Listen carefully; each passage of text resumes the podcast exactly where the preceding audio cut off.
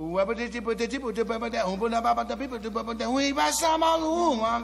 love jazz. pela curiosidade, pela novidade. Une conception musicale unique au jazz. feel the jazz music in a different way. quelque chose qui n'a pas encore été joué. Freedom. Et nana. Et nana. Jazz and Co.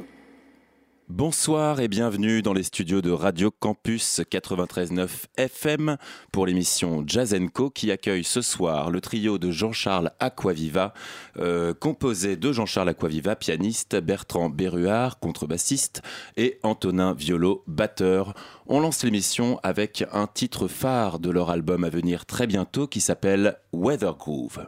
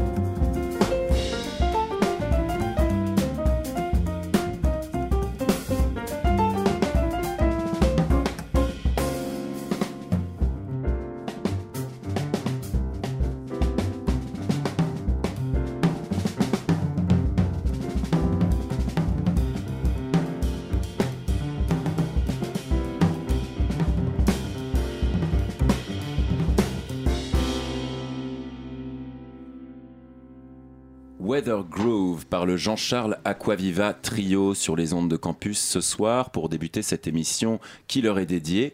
Jean-Charles Aquaviva, bienvenue.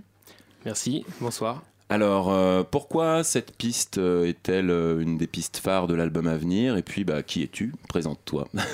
Alors, je m'appelle Jean-Charles Aquaviva, euh, je suis pianiste, euh, pianiste de jazz et puis pianiste de, de- au sens plus large, parce que c'est vrai que je suis influencé de plein de styles de musique, classique, pop, rock, euh, mais c'est dans le jazz que je m'exprime euh, le mieux, enfin que je trouve vraiment mon moyen d'expression. Et après, pour répondre à ta question sur, euh, sur Weather Groove, pourquoi Weather Groove? C'est un, un peu un, terme qui n'existe pas vraiment en anglais, en tout cas, Weather Groove, mais c'est un peu le- le- l'idée du, du le groove. Le groove et le swing, c'est les deux caractéristiques. En fait, le- quand on dit groove, c'est un peu le côté euh, le côté un peu branché en fait euh, quand on parle de groove par rapport au swing. Mais et weather, c'est le temps et c'est cette espèce d'énergie vitale qui avance, qui avance. Et euh, voilà, pour pas rester en mouvement en fait. Moi, j'aime pas rester en mouvement, j'aime que ça avance. Et Weather Groove, c'est un peu ça. Donc j'ai trouvé que sur ce thème-là et sur l'album, ça, ça a avancé. Je te remercie pour cette réponse parce que c'était un peu un mystère pour moi. J'ai- tenté de trouver un lien avec Weather Report et je l'ai pas trouvé, à vrai dire. Donc, euh, Même si c'est une influence, hein. c'est une Ah grosse ouais influence, Weather Report, ouais. Très Weather- bien. Et justement, tu parlais de un rapport aux autres musiques et notamment à la pop. Est-ce qu'on pourrait considérer que le jazz que vous faites tous les trois s'inscrit euh, dans un mouvement général qui réconcilie le jazz avec des musiques, euh, disons, plus trendy et euh, qu'on peut chanter? Quel est le rapport à la mélodie que tu entretiens pour l'écriture de, des musiques du trio Bah, euh, disons, quand tu parles de, de, de mélodie, je, je pense les morceaux avant comme des mélodies, comme des chansons si tu veux, sans paroles. Donc d'abord je les compose comme ça, et ensuite après le, le, groove, le swing ou les- le- le- le- l'esthétique vient après. Mais d'abord c'est une mélodie, je veux qu'elle retrouve, euh, c'est ce que je dis, euh, qu'elle retrouve vraiment sa place et son rôle essentiel, avant tout.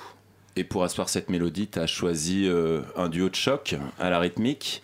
On a là Antonin Violo, le batteur, et Bertrand Berruard, contrebassiste. Euh, messieurs, je vous invite à vous présenter. Antonin Violo, bonsoir. Bonsoir à vous, merci. C'est tout Quand as-tu commencé la batterie? Quelles sont tes influences? Et comment tu as rencontré euh, Jean-Charles? Alors moi j'ai commencé la musique assez tôt en fait euh, par les percussions en fait indiennes. Euh, après j'ai très rapidement fait le conservatoire et je me suis retrouvé à la fin de mes études musicales, donc de mes 18 à mes 20 ans, il y a déjà 7 ans, euh, à l'école Didier Lockwood du coup qui est à Melun, qui est une école euh, disons post-conservatoire Le fameux de CMDL. jazz, voilà tout à fait. Et c'est là que j'ai rencontré Jean-Charles du coup et où voilà on commençait les prémices de ce trio avec des premiers concerts, des premières sessions ensemble. Ouais. Donc peut-être un point commun qui peut être le voyage, puisque Jean-Charles, tu es allé en Afrique étudier la musique. Oui, ouais, quand j'avais 15 ans, petite quinzaine. Oui, j'étais à, à apprendre le djembé, percussion. Je suis parti avec, euh, avec mon père, il m'a dit tiens, euh, qui est lui-même batteur, un batteur et percussionniste, et on, a, on avait des amis là-bas, donc on s'est dit tiens, pourquoi pas apprendre cette musique-là, mais pas dans une école, mais sur place.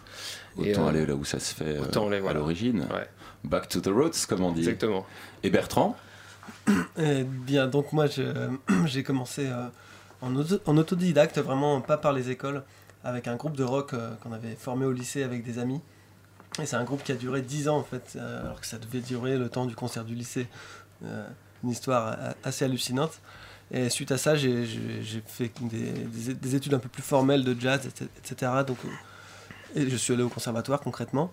Et par la suite, à force de faire des rencontres, je me suis retrouvé à faire une, une jam session euh, qui avait lieu euh, à Paris. Et c'est là que j'ai rencontré Antonin. Donc c'était une jam session qui était organisée par le collectif qui s'appelle La Casserole. Et elle était filmée. Donc c'est le, le but c'était d'extraire des, des- des petites vidéos de, de cette session-là.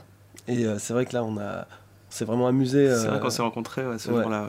ouais. et puis bah, donc c'est suite à ça qu'on a commencé à travailler ensemble avec aussi un trio qui s'appelle Lynx, qui est autour des compositions du guitariste Gabriel Goss.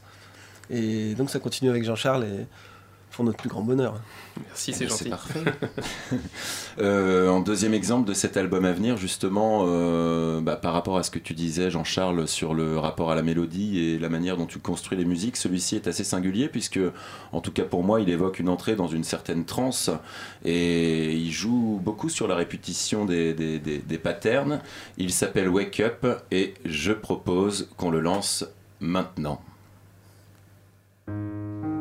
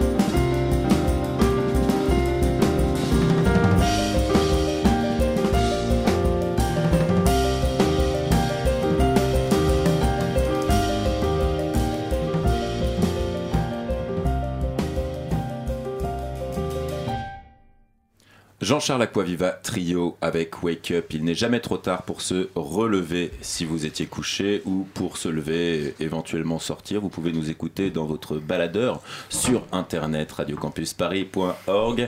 Nous sommes en présence de Jean-Charles Aquaviva, Antonin Violo et Bertrand Berruard dans l'émission Jazz Co pour parler d'un album qui sort tout juste du studio. Donc merci déjà euh, de ramener le studio chez nous presque sans intermédiaire. Euh, on évoquait la structure de cette musique, Wake Up, qui détonne avec euh, la majorité des autres musiques du disque qui pourraient avoir une structure, disons, plus pop. Comment t'en es venu à penser cette composition, Jean-Charles? Bah, Comme tu disais tout à l'heure, c'est euh, vraiment une mélodie et c'est quelque chose de, redondant, c'est peut-être un, mot un peu, un peu négatif pour décrire, mais c'est vraiment euh, c'est de la trance. Ça tourne, cette mélodie tourne, tourne, et avec, avec cette rythmique et, et, tout ça, ça fait une mayonnaise qui monte et qui prend et euh, qui t'emmène, qui te prend par la main en fait. À la différence qu'une mayonnaise, si tu la tournes trop, elle retombe. Voilà. Alors que celle-ci, tu pourrais la laisser tourner. Euh, On pourrait la laisser tourner encore plus problème. longtemps. Ouais, ouais, tout à fait. Et résultat, je me disais aussi que c'est une musique qui paraît très écrite. Euh, paradoxalement, euh, quand, on, quand on pense au jazz, à l'improvisation et aussi l'école d'où vous venez, toi et Antonin, euh, on s'attend pas forcément à quelque chose qui soit aussi précis, euh, notamment dans, dans le rapport entre la rythmique et la mélodie. La rythmique est toujours là pour soutenir la mélodie, en même temps on a l'impression qu'elle l'emmène, et comme tu disais, bah, ça va de l'avant. Est-ce que c'est quelque chose qui est réfléchi ou est-ce que euh, l'émulsion se crée au cours de sessions d'improvisation? Je sais que vous travaillez ensemble depuis 2015. Oui, c'est ça. Euh, est-ce que là, on est en 2018, les trois ans qui séparent ces deux années, c'est une gestation en jam ou c'est du travail euh, de pattern, comme on utilisait le mot tout à l'heure? Bah, Je dirais que c'est un peu la somme de tout ça en même temps, puisqu'on a passé du temps à répéter. Mm. mais aussi euh, à, faire les cons en jammant euh, euh, avant un concert pour faire le son, à, voyager ensemble, enfin toutes les expériences en fait vécues ensemble. et puis ce qu'on a pu faire en dehors de ce trio aussi, puisqu'avec bah, avec Jean-Charles, on a eu l'occasion de, faire une collaboration sur un, plutôt dans le cadre des musiques actuelles avec des chanteuses soul. Euh, qui s'appelait Urban Session. Et puis euh, avec Antonin, on a travaillé aussi dans le cadre d'autres projets. Donc du coup, il y a toutes ces mayonnaises qui ont pris, euh, qui ont pris à droite et à gauche, qui doivent se, se, réunir. Ce sera le terme de la soirée. Hein. Je pense qu'on va, on va filer la métaphore de la mayonnaise jusqu'à la fin de l'émission. Non, non, mais attention parce qu'on risque de marcher sur des œufs. Donc Bertrand, tu nous expliquais en tout cas que c'est une mayonnaise qui se construit autant, en, autant en live qu'en studio et, et sur une gestation presque naturelle, c'est ça? Oui, avec, avec à chaque fois un retour. C'est-à-dire qu'il y, a, y a toujours ce côté solitaire de, de, du musicien ou du compositeur, on va dire. Donc là, je vais parler pour moi. Donc je, suis tout seul avec mon petit piano, j'ai ma mélodie qui arrive dans la tête, je me dis tiens, on va commencer. Donc le morceau évolue, il y a une première partie, une deuxième partie, un pont, on essaie de structurer, on arrive avec ça. Je dis bon bah voilà les gars, on se voit, on... voilà ce que j'ai fait, je le sens comme ça, on y va, on commence à faire euh, voir si ça tourne ou non. Chacun apporte des idées, ça prend. Hop, moi je rentre chez moi, je me dis bon alors attends, là c'est bien, mais là il faut améliorer ça. Et puis petit à petit, et puis on se revoit, et puis voilà. Et avec ce que disait Bertrand, les influences qu'on a aussi chacun, qu'on apporte euh, à ce thème, mais qui, qui, est effectivement assez écrit. Euh, et c'est pour ça que j'ai voulu mettre à la fin une espèce de, de, moment où vraiment ça part, et grâce à la batterie justement d'Antonin, le morceau il part en transe, et, euh, et là faut, faut se laisser aller. Avec des rythmes presque jungle. Ouais. Oui, pour ce morceau-là, ouais. Ouais. On pourra peut-être faire une aparté sur Antonin et la jungle plus tard. Je sais que Antonin et Bertrand, ce qui vous lie musicalement à côté de ce trio, c'est c'est le rock ou des musiques rock en tout cas. Euh, rock, des musiques actuelles aussi au sens Trio, Lee Oysters pour toi. Et on l'entend pas du tout sur cet album. Pour le coup, est-ce que, euh, est-ce que quand vous, vous jouez avec Jean-Charles, euh, à l'initiative des idées qu'il expose lui, d'après ce que j'ai compris, comment vous vous adaptez à cette idée du trio et quelle est votre idée à vous du trio en tant que euh, rythmique? Moi personnellement, en fait, à la batterie, enfin, la musique de Jean-Charles, en fait, quand on parle des thèmes, en tout cas quand c'est les thèmes, moi j'essaie de l'aborder quand même avec, enfin comment dire, d'une façon un peu plus pop. Donc, euh, enfin, c'est-à-dire vraiment servir les thèmes, ne pas trop en faire, Et après, dans un second temps, quand vraiment on passe euh, sur des parties solo, où là, comme on dit, voilà, où, ça monte, euh, enfin là, je laisse enfin, plus libre cours en fait au jazz, voilà, enfin plus au, enfin ce qui se fait en fait d'habitude dans le jazz. Mais mais voilà, mais les thèmes en tout cas qu'on fait vraiment, enfin, que nous on aime vraiment les thèmes, on aime vraiment les développer, voilà, enfin que la mélodie reste un peu dans la tête, voilà, et que le thème soit pas juste une sorte d'excuse entre guillemets, Mm. voilà, de 20 secondes pour après faire des solos de 20 minutes. C'est un peu, En plus, ça se chante et ça c'est un peu bon, c'est un peu. euh. Et toi, Bertrand? Bah, je suis assez d'accord avec euh, ce que ce qu'Antonin vient d'exposer. Et d'ailleurs, ça nous amène à, à avoir une écriture assez pop au niveau, de, au niveau de ces thèmes. On fonctionne avec. des- tu, peux- tu utilisais le terme de pattern. Et c'est vrai qu'on fiche des, des patterns pour, pour tel ou tel morceau qui sont notre, euh, notre base. Autour de, de ces patterns, on va pouvoir micro-varier.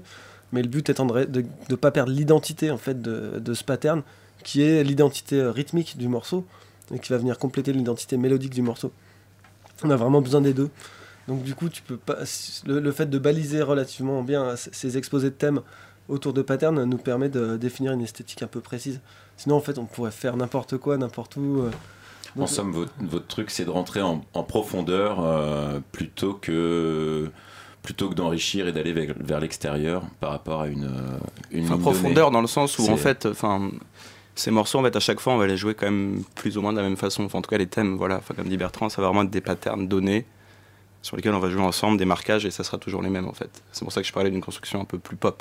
D'accord. Même si ça s'entend pas, voilà, de façon très explicite non plus. Bah, c'est pas si flagrant que ça, ou en tout cas, enfin, je veux dire. euh, Mais la pe- pop je ce pense que a. c'est parce qu'on le fait de façon acoustique. Donc là, on a, on a nos influences pop, euh, rock qui sont, qui sont présentes, mais euh, c'est sur une contrebasse et une batterie, euh, une jazzette. Là, t'as pas ta grosse batterie. euh. Mm. Et donc, le, le- voilà, c'est c'est essayer de, de retranscrire ces influences dans un contexte acoustique. Et d'ailleurs, ça se, ça se prête très bien à des petites scènes comme celle du 38 Rive où je vous ai vu jouer euh, assez récemment et où justement bah, euh, cette cohésion de groupe euh, s'exprimait en toute intimité avec pas mal de brio. Et c'était à une heure nocturne comme ce soir, euh, l'occasion peut-être d'écouter Night Town, troisième exemple de cet album. C'est parti.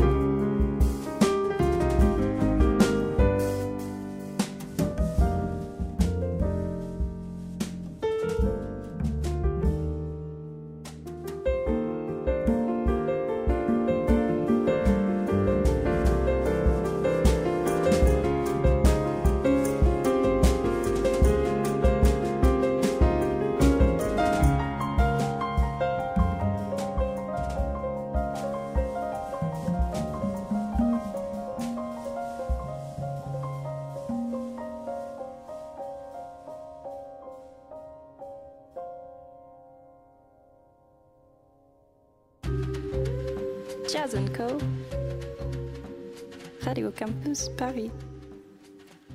Paris, la nuit, on y est ce soir avec Night Town du Jean-Charles Aquaviva trio que vous venez d'écouter dans Jazz Co.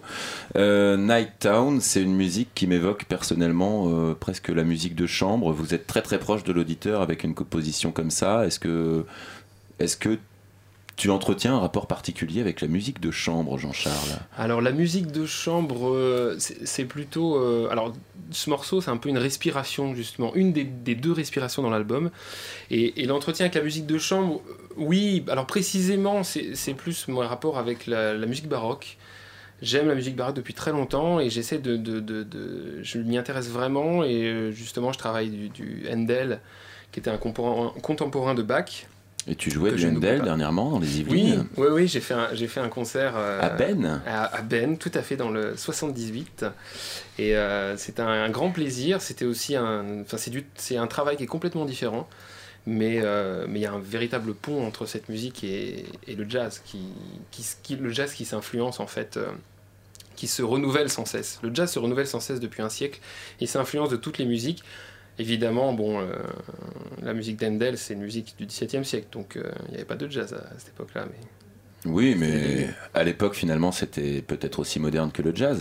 Tout à fait. Et d'ailleurs, euh, sur ton site internet, tu te présentes comme un artiste euh, de la vague post-moderne jazz. Ouais. Pour moi, c'était assez euh, compliqué de percevoir, disons, une définition de, de- de ce qu'on peut appeler le jazz post-moderne. Alors, je te rapproche sans problème de certains de tes contemporains, comme euh, Brad Meldow, comme euh, Robert Glasper, à qui j'ai beaucoup pensé sur la prochaine piste qu'on écoutera, ou, euh, ou Thomas. Euh, comment tu te places, toi, dans le monde du jazz en ce moment Enfin, Est-ce que tu écoutes du jazz actuel? Est-ce que Oui, oui, oui. tu... Tu, tu cultives des références faut- qui seraient ouais, ouais. Enfin, actuelles, je- présentes? Tout à fait. Je dis oui, mais je dis il faut, mais en même temps c'est naturel. Et on peut pas, sinon on, on se tarit complètement. Donc il faut s'influencer justement. euh, pour moi, de manière naturelle, j'écoute évidemment Glasper, euh, euh, Aaron, euh, Yaron Herman aussi, qui est, aussi euh, très, très actuel. Et, donc, quand tu parlais du, jazz, d'un jazz postmoderne, parce qu'en fait, il faut définir toujours, il faut, il faut définir le style qu'on fait.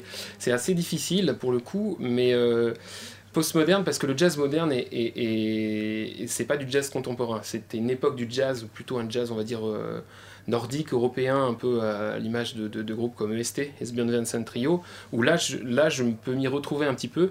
Brad Meldo, euh, un petit peu moins parce que hum, on est plus dans le style le power trio. Je parle du power trio comme euh, Michel Petrucciani, qui m'a beaucoup influencé aussi. J'aime beaucoup ce qu'il faisait, mais on, est dans un style où, vraiment le, soliste va être mis en avant et il va y avoir des solos tout le temps, ça va interagir. Alors que là, c'est ce qu'on disait avec Antonin tout à l'heure et Bertrand, c'est qu'on on- on essaie quand même vraiment de construire autour des mélodies, qu'elles reviennent, qu'elles soient vraiment euh, consolidées et bâties autour de ça.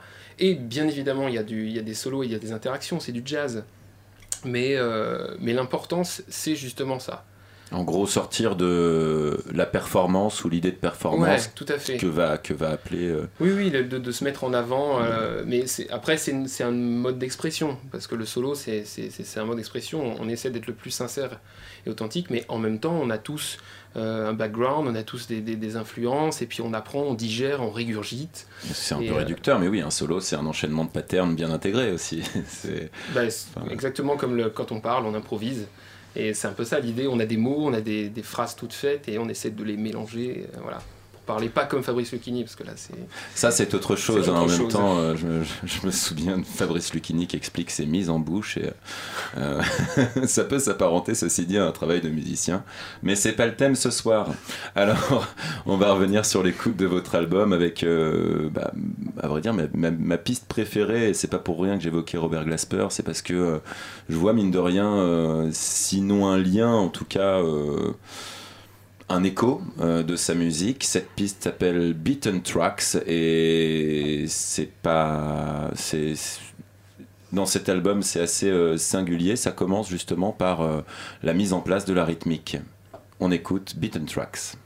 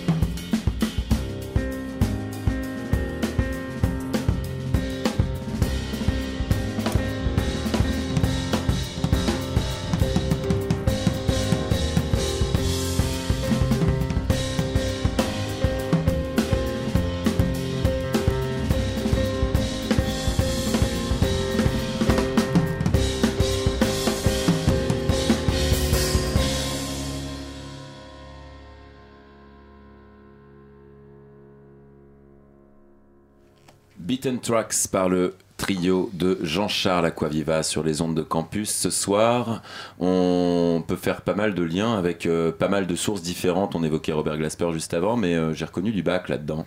Tu nous expliques? Bah oui, oui, oui, j'avoue, je l'avoue. Oui, euh, c'est le prélude, enfin c'est l'influence assez directe et là du coup complètement assumée de- de- du prélude en do mineur de Jean-Sébastien Bach. C'est à force de travailler du Bach, euh, bah, c'est ce qu'on disait en fait, ça, ça t'influence et, et je le sentais tellement arriver pen- pendant le solo que je me suis, bah, je me suis laissé aller en fait. Euh, Il est venu puis il est reparti. Bah, C'est pas mal comme histoire. ça. Il est venu, il est reparti. Voilà. Parfait. C'est une belle explication. Beaten Tracks par le Jean-Charles Aquaviva Trio. Euh, la prochaine piste euh, vers laquelle on se tourne, c'est la seule pour le coup qui ne veut pas dire grand chose pour le néophyte, en tout cas euh, du langage utilisé pour la nommer, c'est-à-dire que Weather Groove, Wake Up, Night Town, Beaten Tracks, on peut s'imaginer euh, l'ambiance, la couleur de la musique qui va venir, mais la prochaine qu'on écoute c'est Alba. Euh, je te disais tout à l'heure que moi j'avais pensé au programme de la France Insoumise en 2017 et apparemment je me suis planté. Est-ce que tu peux nous expliquer? Est-ce que Oui. tu peux nous expliquer le nom de cette euh, oui, piste? tout à fait. oui, en fait. Non, ça n'aurait pas déplu à tout le monde en tout cas. hein, Du je veux tout, dire, du tout. euh, Euh, mais euh, non, non, non, c'est pas du tout cette influence-là pour le coup. Alba, en fait, ça veut dire l'aube en, en Corse, et c'est mes origines. Et euh, donc j'ai- effectivement aussi ces influences-là. Et donc, ça- en fait, pour, pour l'image de, de- de ce morceau-là, c'est un petit peu à l'aube d'une nouvelle vie, en fait, de ma nouvelle vie, parce que j'en ai déjà eu plein. Et en fait, c'est, euh, ça, ça- ça représenterait presque une, une femme euh, qui va arriver. Vous voyez, enfin, je sais pas si je m'exprime bien, mais euh, c'est la fin d'une, d'une ère. Et c'est voilà. Et Alba, c'est une autre ère qui, qui revient avec effectivement toujours sous les cette- traits d'une femme. sous les traits d'une femme qui, qui se dessine comme ça à l'horizon. On appelle ça une sirène, non? Oui, aussi. Oui, tout à fait. C'est, c'est une sirène. C'est, c'est tout à fait le cas. Eh ben, on va écouter le chant de la sirène alors. On est parti sur Alba par le Jean-Charles Aquaviva Trio.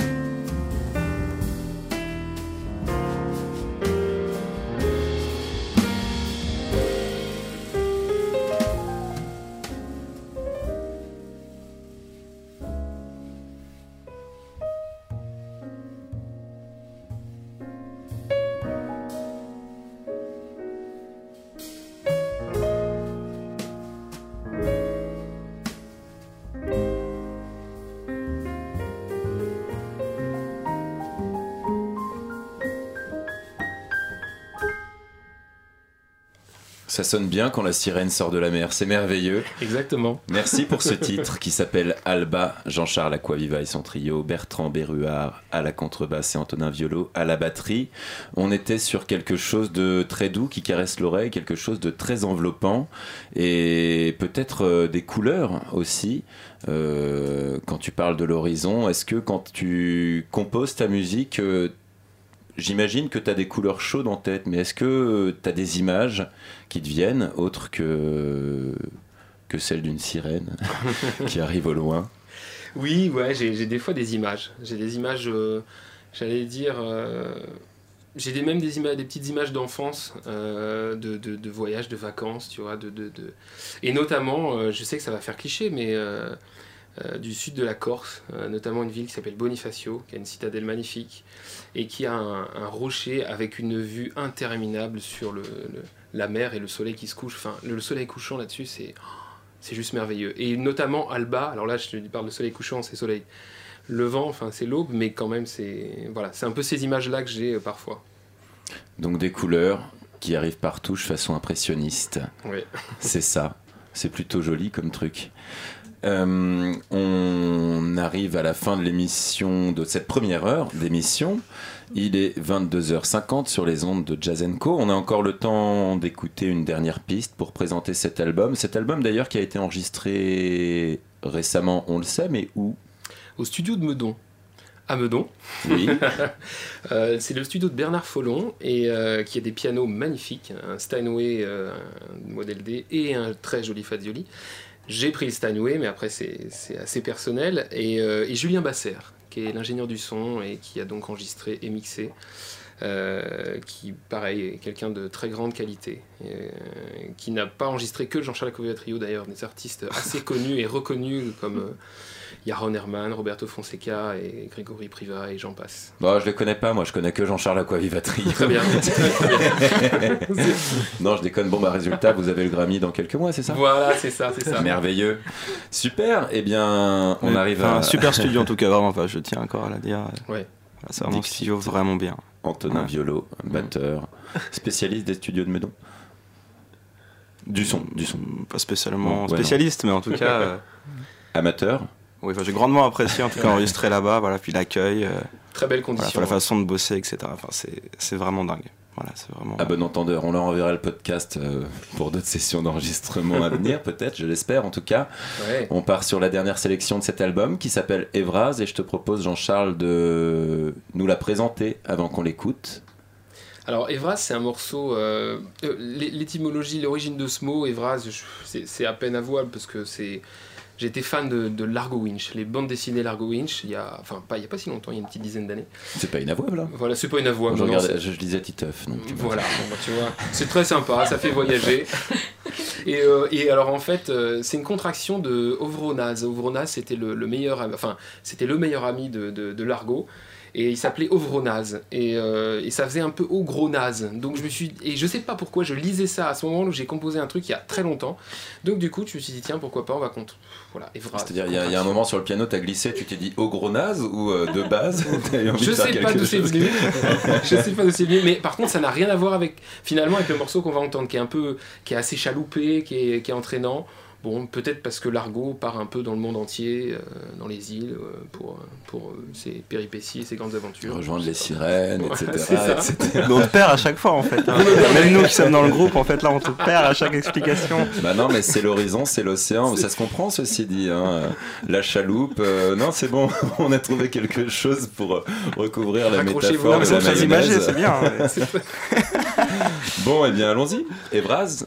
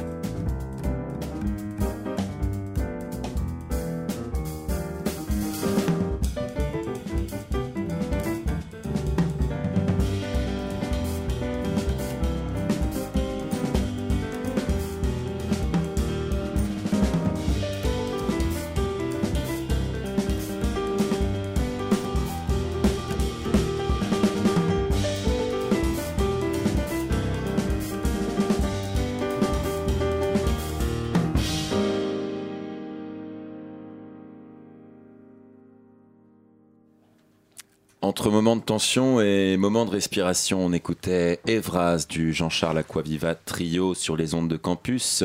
Vous écoutez Jazz Co. Nous sommes avec Jean-Charles Aquaviva, Antonin Violo et Bertrand Berruard pendant encore quelques minutes pour évoquer leur album fraîchement enregistré. Euh, C'est l'occasion d'évoquer votre actualité.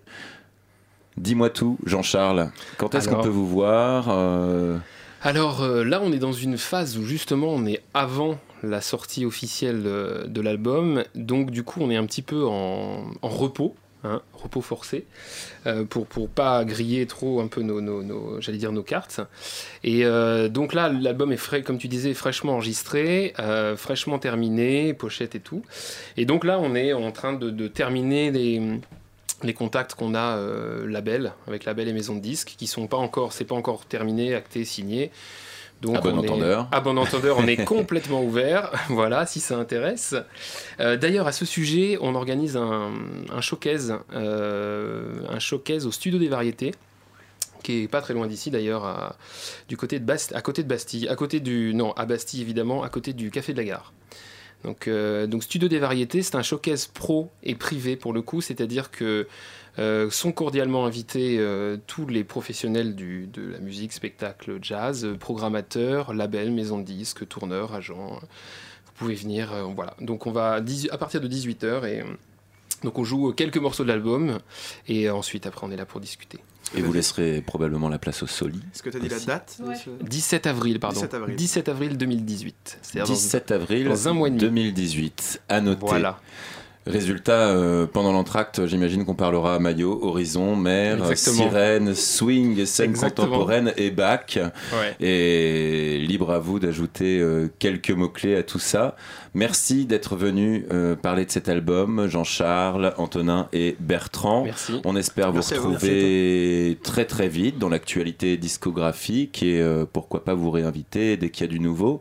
Laissons Avec déjà plaisir. le temps à cet album de s'épanouir euh, dans les oreilles de nos auditeurs et d'autres. Et on va partir sur une deuxième heure après une brève virgule et non pas de virgule, très bien. Donc on se fait des signes avec Robin. Donc on va partir sur une deuxième heure euh, pour laquelle vous restez, messieurs, une deuxième heure dont une partie sera euh, évidemment consacrée à Didier Lockwood qui nous a quittés il y a maintenant huit jours. Euh, Antonin et Jean-Charles, vous avez été élèves de Didier Lockwood, ou en tout cas vous avez été dans son école, le CMDL, et c'est à ce titre que vous restez avec nous. En attendant, en l'absence d'Olivier, je vais tenter de le remplacer pour introduire euh, sa sélection à propos de Didier Lockwood. Olivier a choisi de nous éclairer sur un disque euh, qui n'est pas forcément évident. Quand on pense à Didier Lockwood, j'ai beaucoup vu euh, les commentateurs revenir à Magma, Zao, à ses débuts, à son rapport à la fusion.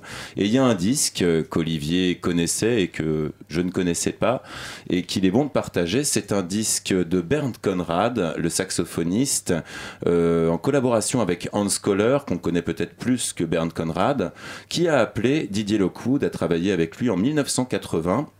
Bernd Conrad est donc euh, un saxophoniste euh, musicien, mais aussi un professeur qui a voué euh, sa vie à la transmission comme Lockwood et dont la discographie est finalement assez fine. Il y a 5-6 albums, c'est donc assez singulier de trouver Didier Lockwood, un Français, sur une discographie aussi mince, sachant que Bernd Conrad est, si je me souviens bien, autrichien. Euh, nous allons écouter une piste qui s'appelle Auswärtsregen, tirée d'un album qui s'appelle Traumtänzer, qui est sorti en 1980. Cet album a été réédité dans les années 2000 sous le nom Phonolite. On écoute Auswärtsregen avec un très beau solo de Didier Lockwood sur le début de sa carrière.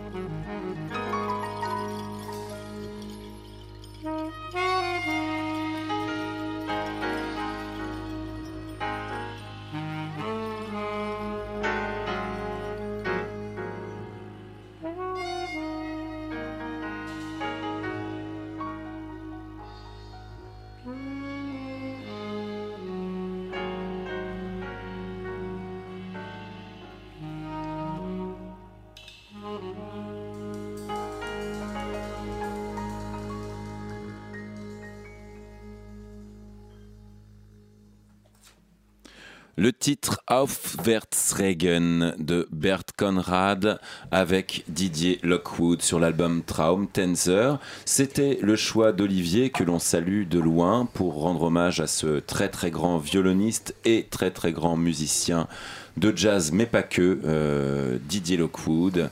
Didier Lockwood qui a fondé le CMDL, dont pourraient nous parler Jean-Charles et Antonin, qui ont été élèves dans cette structure qui est maintenant euh, une des structures les plus reconnues du monde de la transmission du jazz en France. Et, France même en Europe, hein, il y avait quelques élèves européens. Eh ben vas-y Antonin.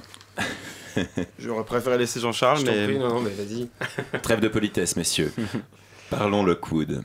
Euh, oui, bah, cette école, en fait, elle a été fondée par Didier Lockwood il y a quoi 15 euh, ans hein, 18 presque. 18 même. 2001, je crois.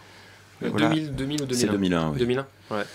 Voilà, avec euh, ses, ses, compères euh, Benoît Sauris et André Charlier, entre autres, parce qu'il faut savoir que dans cette école, il y a énormément d'enseignants qui viennent tous de, enfin, de la scène jazz française.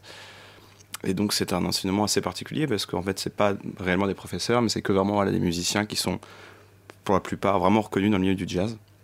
Donc c'est un enseignement très intéressant, très complet, et il faut savoir qu'il y a très peu d'élèves.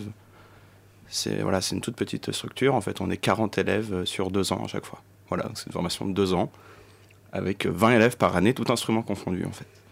Ce qui est vraiment un suivi euh... qui est quand même mm. particulièrement incroyable quand même. Et qui favorise, j'imagine, les rencontres oui. dont votre présence dont notre est le fruit ce soir. Exactement. Et c'est un enseignement, d'après ce que j'ai compris, qui est vraiment basé sur le rapport à l'improvisation et à une transmission orale de la musique. Est-ce que vous confirmez? Bah, oral, euh, par rapport, oui, par rapport à l'essence, l'essence du jazz de cette musique.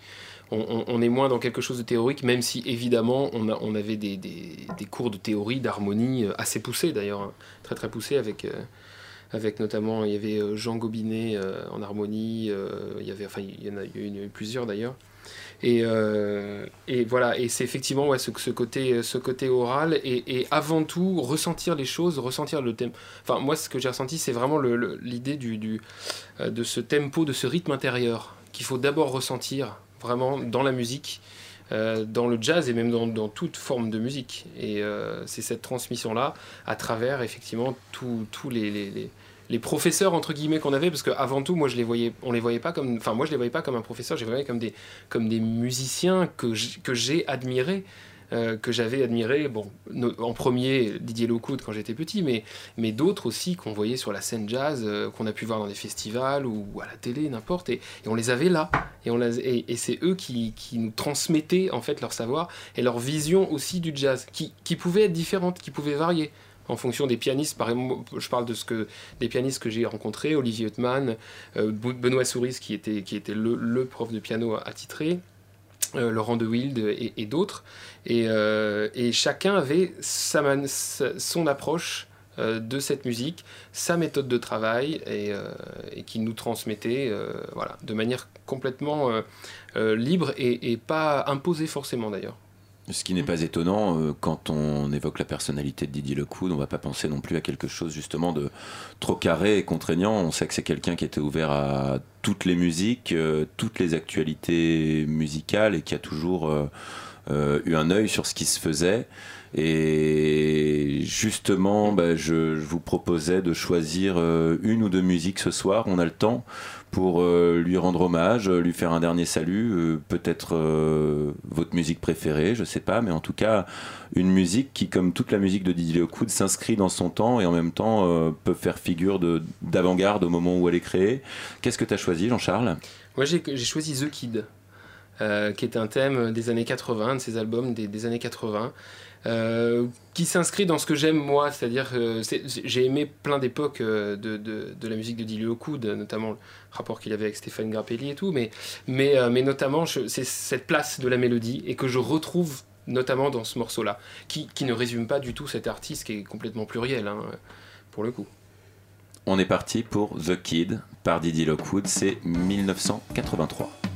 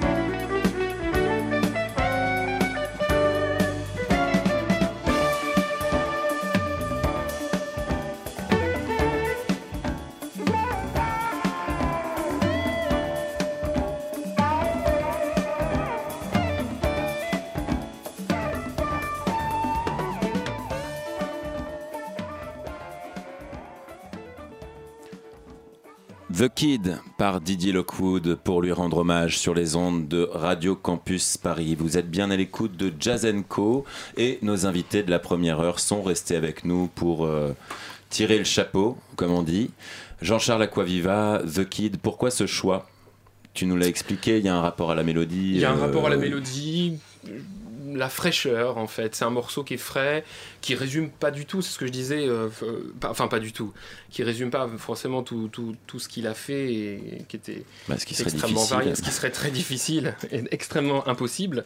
Mais voilà, c'est c'est ce côté frais des années 80, ce, ce jazz qui est léger, qui ne se prend pas la tête, hein, comme un dessin humoristique de, de Sampé par exemple. Je sais pas si vous connaissez Jean-Jacques Sampé, je pense.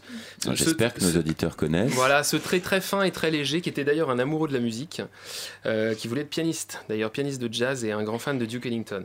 Mais voilà, et ce, ce dessin humoristique très léger, très fin, et justement The Kid, euh, voilà, c'est un trait comme ça, très fin qui passe et. euh, en bonne euh, entente aussi avec l'époque parce que le, le son des années 80 c'est quand même un truc vachement reconnaissable. On, on- on entend euh, disons la, la précision d'un certain rapport euh, synthétique au son et à la musique. Euh, est-ce qu'on sera dans la même veine si on écoute une autre sélection de musique peut-être plus récente de Didier Lockwood? Non, pas, non, non, du tout. et qu'est-ce que tu nous suggères? Moi, ce que j'ai aimé aussi, c'est toute cette collaboration en live, surtout qu'il a fait avec euh, Mike Stern, guitariste. D'accord, le live, a eu on l'occasion- sait qu'il a commencé avec. Magma aussi et qu'il les a rejoints sur une tournée live. Euh, ses débuts discographiques sont signés euh, par cet album live de Magma. Et donc revenons à Mike Stern. On a eu l'occasion avec notamment Antonin, euh, je crois que tu étais là aussi Oui, ce oui. jour-là. Oui, de l'avoir en masterclass Exactement. dans l'école de Didier Lockwood. avoir donc Mike Stern et, et Didier. Et euh, ce qui était chouette, c'était de les voir. Ils avaient 15 ans tous les deux, c'est-à-dire que c'est vraiment des vrai. potes. Mais alors, t'étais euh, né vous, comment- comment- Oui, oui, oui, oui, C'était en 2011, enfin de 2010-2011. Non, c'est- c'est-à-dire qu'il l'avait invité euh, pour faire une masterclass et, tous les élèves étaient là, mais avant même que tout le monde s'installe dans la salle, Didier avait sorti son violon, euh, Mike avec sa guitare et ça commençait à buffer. Il y a un pianiste, il y a un batteur, euh, venez les gars. Et, ça y est, c'était parti. Et personne n'avait parlé, ça jouait déjà. C'était juste. euh, C'est vrai que c'est quelqu'un qui avait vraiment beaucoup d'énergie à revendre. Moi, je me souviens d'un live sur le festival Jazz au Phare où il est descendu de la scène. Il est venu jouer en fait parmi le public. Il avait, une, euh, il avait un looper dont il se servait pour enregistrer des boucles avec son violon. Et on sent que le mec, euh, dans les années 2000, il avait compris ce que c'était les années 2000. J'ai Ouais. vu quelqu'un qui, il me donnait l'impression de presque de s'inspirer de, de Nosfell ou en tout cas de toute une culture de la boucle qu'on retrouve pas forcément dans, euh, dans, dans toute sa carrière, mais en tout cas, euh, j'ai l'impression, sans forcément connaître toute la discographie de, de Didier Lockwood, qu'il a toujours su prendre un train en marche tout en en étant la locomotive. Et revenons à ta sélection, Mike Stern, Didier Lockwood, le titre all blues. All Blues, on écoute.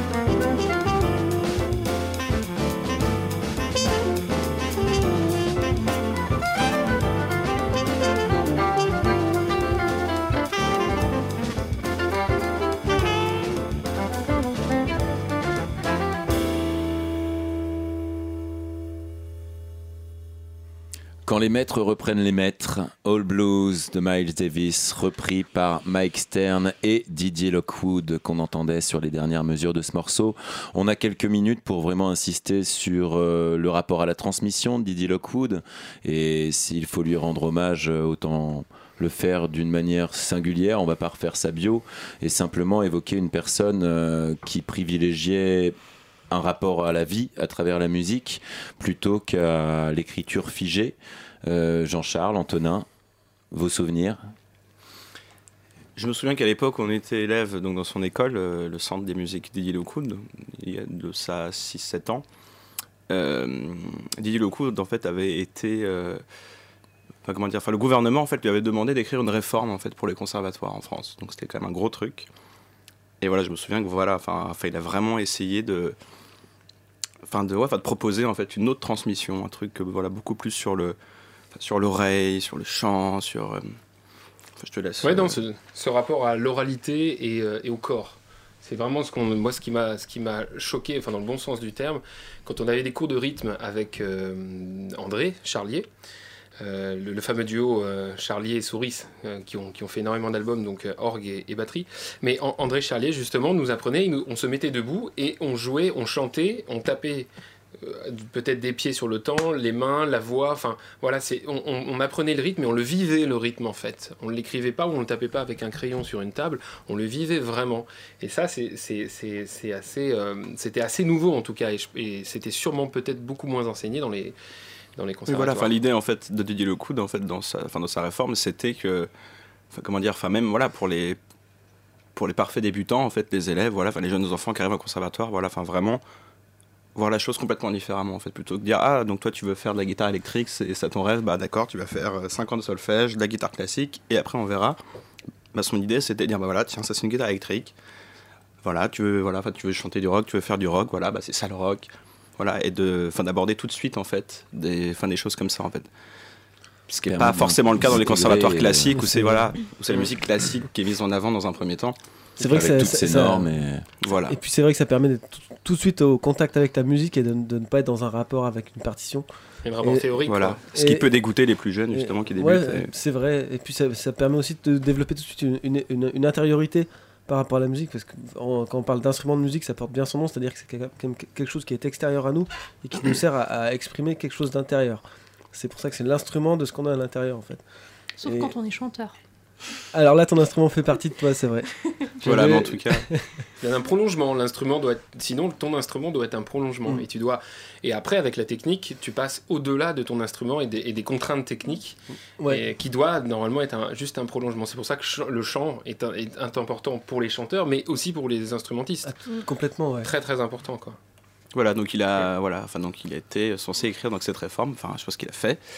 Malheureusement, cette, cette réforme n'a pas été retenue du coup par le gouvernement, mais voilà, enfin, moi ça m'avait beaucoup marqué quand même récent, que cette personne-là justement, Ouais. En tout cas, si et je tu vas avoir peux- le pouvoir de le faire. quoi. Si je peux te rassurer, Antonin, c'est que euh, les, les grandes idées de Didier Lockwood, donc euh, la transmission par l'oralité, le plaisir, le jeu en groupe, euh, la- les sensations corporelles, c'est vraiment quelque chose qui est en train de se diffuser complètement dans le système euh, éducatif euh, spécialisé dans la musique en France, dans les conservatoires en fait. C'est tout Euh, con, mais moi j'ai envie de dire que c'est le jazz en fait. C'est Euh. c'est par le jazz que ça arrive. ouais. Oui, voilà, ouais, c'est l'approche de la musique dès le début par le jazz plutôt que passer par le classique en fait, parce qu'ils sont entre guillemets deux Mais- écoles différentes en fait qui peuvent se, se croiser, se rejoindre. Moi je mais- pense que les, les- les deux répertoires sont... Parce que d'ailleurs le jazz s'inspire aussi du, de, de- de la musique classique, il s'en est toujours inspiré. Euh, Et puis l'improvisation n'est plus euh, de, de- de mise euh, dans les conservatoires en classique, mais ils improvisaient. On improvisait hein, au. XVIIe siècle, XVIe siècle, XVIIIe. C'est- un peu moins après, mais. C'était des- C'était des jazzmen en fait. C'était des jazzmen, c'est un back-back et, et toute la bande, ils improvisaient. Mozart improvisait. Les rapports entre Mozart et Salieri, euh, notamment qu'on peut voir dans, dans les films comme euh, Amadeus, euh, il improvise tout de suite. C'est-à-dire qu'il a un thème, il l'entend, il, il est joué. Il est joué, il avait été écrit par Salieri, justement, cette scène, et, et il le rejoue. Il dit non, pas besoin, j'ai pas besoin de la partition, moi. Il n'a pas besoin de la partition, il le joue, il le réécrit et il le, réarrange tout de suite. Sur le moment, c'est-à-dire qu'en fait, il l'improvise. Et il faisait vraiment ça, c'était pas du tout une, légende en fait. Et en parlant de légende, ben, Didier Lockwood euh, entre dans ce monde, euh, il va rejoindre Bach, il va rejoindre euh, Mozart, il va rejoindre tous les autres. Et merci messieurs d'être restés avec nous pour cet hommage. Et pour mettre en avant justement un rapport euh, franc et physique au jazz, ce qu'on aime aussi sur Jazz Co, sur Radio Campus. On accueille nos chroniqueuses pour la dernière partie de l'émission. Euh, J'ai à mes côtés Hélène qui va me parler de Saul Williams, un rappeur, un poète et une personne qui se confronte aussi à beaucoup de styles. Euh, finalement, on n'est pas si loin de la démarche de Lockwood puisque Saul Williams emprunte à tous les styles et il s'associe avec le saxophoniste David Murray. C'est à toi. Tout à fait, le saxophoniste ténor David Murray, qui, est aussi euh, sur... Euh, à la clarinette basse sur cet album dont je vais vous parler, Blues for Memo, qui est sorti le 16 février sur le label Motema. C'est un album dans lequel on retrouve le Infinity Quartet de David Murray, qui est composé de Orin Evans au piano, Jari Bouchaïd à la contrebasse et euh, Nashi, Nashi Waits à la batterie, dont j'ai beaucoup aimé euh, d'ailleurs le, son et la présence dans cet album. C'est un featuring, comme tu l'as dit Martin, euh, Saul Williams, qui est un peu un maître du spoken words et euh, un écrivain, un poète, un slammer engagé socialement et politiquement. Et on peut même dire qu'en plus d'être engagé, il est enragé, tant sa voix et ses mots sont incisifs et mordants dans cet album. Saul Williams, on, l'a connu euh, dans des albums qui fusionnaient donc sa poésie plutôt avec le hip-hop, le rock ou euh, l'électro. Et il s'était encore jamais frotté au jazz, qu'il a plus ou moins évité, hein, voilà, qu'on se le dise, tout au long de sa carrière, parce qu'il avait peur de tomber euh, dans des clichés ou de rester dans quelque chose qui paraissait assez ancien. Et euh, comme c'est un poète qui aime les challenges, Saul Williams, eh bien c'est grâce à David Murray qu'il relève le défi de mêler ses textes et ses poèmes à la musique jazz. La rencontre, elle est un peu atypique entre ces deux artistes. Elle a lieu début 2014 aux funérailles d'Amiri Baraka. C'est une personne que vous connaissez peut-être puisque c'est un auteur connu sous le nom de Leroy Jones qui a écrit Blues People, le peuple du blues. Est-ce que vous l'avez lu Peut-être, oui. Absolument. et, euh, et en fait, durant ces funérailles, Saul Williams choisit de réciter un poème euh, implorant donc l'auteur. Et David Murray qui est aussi présent a été très touché par euh, la, les mots de Saul Williams et il, il, lui propose dès le lendemain une collaboration musicale. Euh, David Murray a même déclaré Saul est un visionnaire qui regarde loin devant. J'ai toujours cherché à me mettre au service des poètes et de leur vision de ce qu'est le monde. Et c'est ce que je cherche ici, rendre plus clair et plus palpable cette vision à travers la musique. Mais Blues for Memo, c'est avant tout un album hommage, euh, un hommage rendu au producteur turc euh, Mehmet Ulug, dit Memo, décédé en 2013 et qui a beaucoup soutenu David Murray et Saul Williams au début des années 90 euh, pour renforcer ce, ce cette vision, euh, pardon, pour renforcer euh, cela, ils ont enregistré l'album à Istanbul en 2015. Euh, c'est un album dans lequel les, les, textes en fait sont euh, incisif, comme je disais tout à l'heure, et la voix de, de, Saul Williams se marie merveilleusement bien à la musicalité de David Murray. J'ai trouvé vraiment qu'il y avait une alchimie. On, on, on, sent pas finalement que les textes ont été écrits avant. On a l'impression que ça se fait en même temps sur le moment. Euh, c'est un album aux influences diverses. Euh, fidèle finalement à David Murray, puisqu'il reste à la fois dans la tradition du swing, du blues, mais il laisse place à des morceaux plus free, plus binaires, euh, plus groove. Euh, Saul Williams n'est pas présent sur tous les morceaux, mais sur la majeure partie, et je trouve qu'il il contribue vraiment à l'unité et l'harmonie de l'album. Il euh, y a un titre qui se détache clairement du reste de l'album que je vous invite à écouter, euh, que je mettrai à disposition euh, en podcast, que Robin va mettre en disposition en, podcast, qui est justement le, titre éponyme, Blues for Memo, dans lequel on retrouve le canoun cet instrument à cordes pincées euh, de la famille des sitars, qui est joué par Aitak Dogan, invité le temps d'un morceau, et qui ponctue donc le disque d'une couleur orientale. Voilà. Euh, moi, j'ai choisi un extrait qui s'appelle Citizens, dans lequel Saul Williams alterne au sein même du morceau les parties chantées et parlées.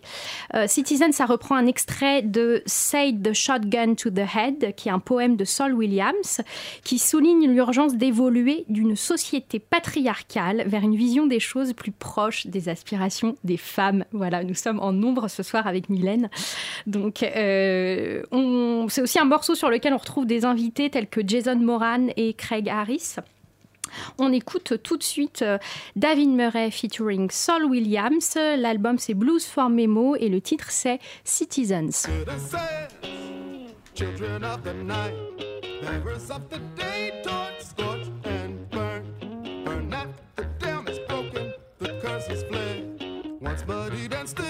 the river runs red. Citizens, children of the night, bearers of the day, torch, scorch, and burn. Burn not, the dam is broken, the curse is fled. Once muddied and still, the river runs red. All those ships that never sailed, the ones with their sea cocks open that lied scuttled in their stalls today. I bring them back huge and transitory and let them sail forever. If ever there were currents uncurrent, the wind cannot serve as truth's currency. Currently moon marked and sun sparked, unmarked bills, will I am certain I speak a new language as is always the first sign of a new age. I had begun to believe my blackened toenails run path to decay, but in truth they had begun the gradual process of crystallization. I am he who walks on wind-scorned feet with toenails of amethyst and rose quartz, my path now crystal clear.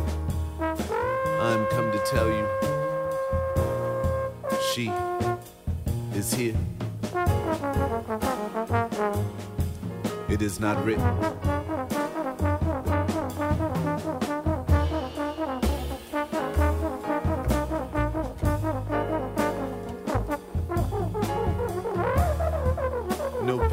Penmanship is ever cargoed with her character. Notebooks are carefully folded, far as void of order bound from the sun. Likewise, she made residence on the outskirts of history, on the dark side of the moon, where the searchlight of the sun cannot spot her nor rot her. The seed of forbidden fruit. Every tree has a hidden root. Yet she has come to light.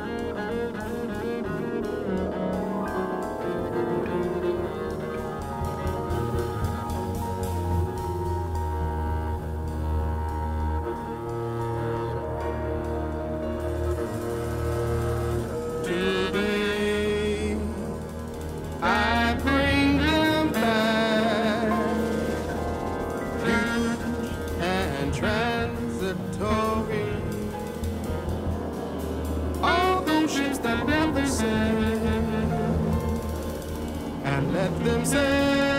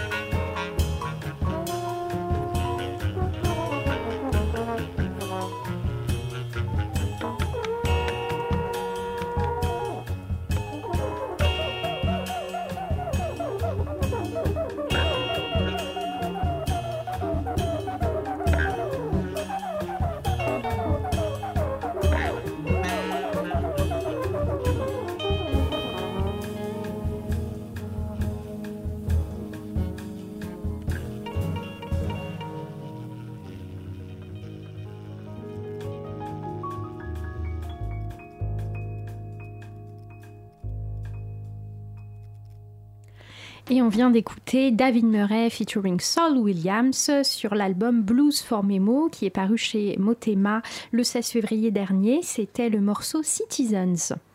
Et merci pour cette ouverture qui s'ajoute à toutes celles qu'on a en filigrane dans cette émission. Ouverture, on ne s'arrête pas là et on va directement en Éthiopie avec Mylène pour évoquer euh, une sortie de l'accordéoniste et du claviériste Ailou Mergia que certains auditeurs de Jazz Co ont peut-être déjà remarqué via le label Awesome Tapes of, Africa. Exactement, Martin. Oui, je vais vous parler donc de ce chantre de la scène éthio jazz, pardon, qui fait euh, son grand retour. Il s'agit, comme tu l'as dit, d'Eilou Merdia. Le 9 mars euh, prochain, il sort son nouvel album. Alors effectivement, il y a une petite erreur de date. Ce n'est pas le 23 février. Euh, en fait, c'est le 9 mars prochain qu'il sort. Euh, son nouvel album, Lala Belou, le premier après 15 années de silence, 15 ans, autant dire une éternité en musique. Le membre du groupe d'Addis Adeba Walias Band a été découvert, ou plutôt redécouvert, grâce à l'engouement qu'il y a eu en Occident, notamment pour la scène éthio jazz des années 60-70. Cet engouement a aussi permis à certains de découvrir notamment Moulatou Astatke, par exemple, sur un sample de euh, notamment euh, Nas et Damien Marley, euh, As We Enter. Euh, pour revenir donc à Elou Merja, c'est le label Awesome Tapes of From Africa de Brian Shimkovitz qui a donné un nouveau souffle à la carrière du clavieriste, et ac- accordéoniste. C'est ce même label qui a en effet réédité euh, Chebele, pardon, je vais y arriver au niveau de la prononciation, en 2013, d'où est sorti le fameux Musikawi Silt. Alors qu'était devenu Elou Merja, cet ancien chauffeur de taxi, arrivé aux États-Unis en 1981 On ne sait pas trop, mais pour revenir à l'album en lui-même, on ne peut que se réjouir de cette production qui reprend euh, des standards de la musique éthiopienne, comme Tizita, qui ouvre d'ailleurs l'opus en 10 minutes. Mais il y a aussi des reprises qui côtoient aussi des compositions originales dans Lala Belou, Eilou Merja et euh, fidèle à lui-même, et à ces deux instruments auxquels il continue de laisser une belle expression. Alors enregistré en trois jours dans un studio de Londres, sur ce nouvel opus, Eilou Merja est accompagné de Tony Buck à la batterie et de Mike Mashkovski à la contrebasse. On va donc écouter un extrait tout de suite, c'est Goum Goum.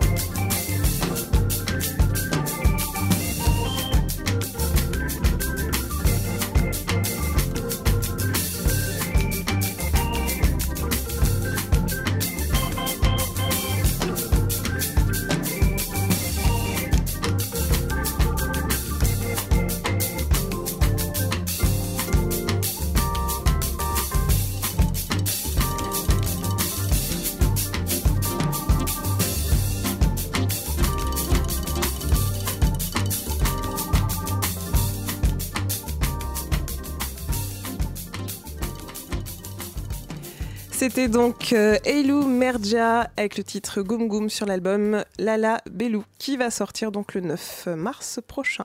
Sur le label Awesome Tapes from Africa Exactement. Très bien, c'est cool qu'on évoque ce label parce que pour le coup tout à l'heure euh, tu parlais de la reprise de Nas, euh, off mic euh, on évoquait Broken Flowers de Jim, Jim Jarmusch. Euh, qui a été une, une, une porte d'accès à la musique éthiopienne pour beaucoup de monde. Et quand le label Awesome Tapes from Africa s'occupe de rééditer, il ne part que de cassettes. Donc là vous aviez une piste euh, straight from the tapes euh, comme on pourrait dire ou comme certains pourraient dire. En fait non je viens d'inventer le truc mais, mais c'était l'occasion d'évoquer ce label américain euh, fondé je crois par deux diggers qui se baladent en Afrique et qui récupèrent euh, que des cassettes audio et non des disques et euh, qui à vrai dire s'en s'en- foutent du prix des disques ce qui Ouais. n'est pas le cas de toutes les personnes qui rééditent en ce moment et qui rééditent simplement des choses qu'ils sont sûrs que personne ne connaîtra. Euh, cette émission touche à sa fin. Vous êtes bien à l'écoute de Jazz Co sur Radio Campus 93.9. Nous étions eh bien, pendant deux heures en compagnie de nos invités de la première heure, Jean-Charles Aquaviva, Bertrand Berruard et le batteur Antonin Violo, pour parler de la sortie, de l'enregistrement déjà de leur album, fraîchement enregistré, fraîchement arrivé chez Campus. Euh, pour la prochaine émission, Olivier invitera Alexandre Pierrepont. On aura normalement Philippe et Pierre à nos côtés, ce qui n'était pas le cas aujourd'hui. On leur fait un salut de loin. Et je remercie également tout le monde. Remercie euh, Robin Ferrari pour la réalisation de cette émission. On vous dit à la prochaine chez Jazz Co dans deux semaines sur Campus 93.9. Bonne soirée. Bonne soirée.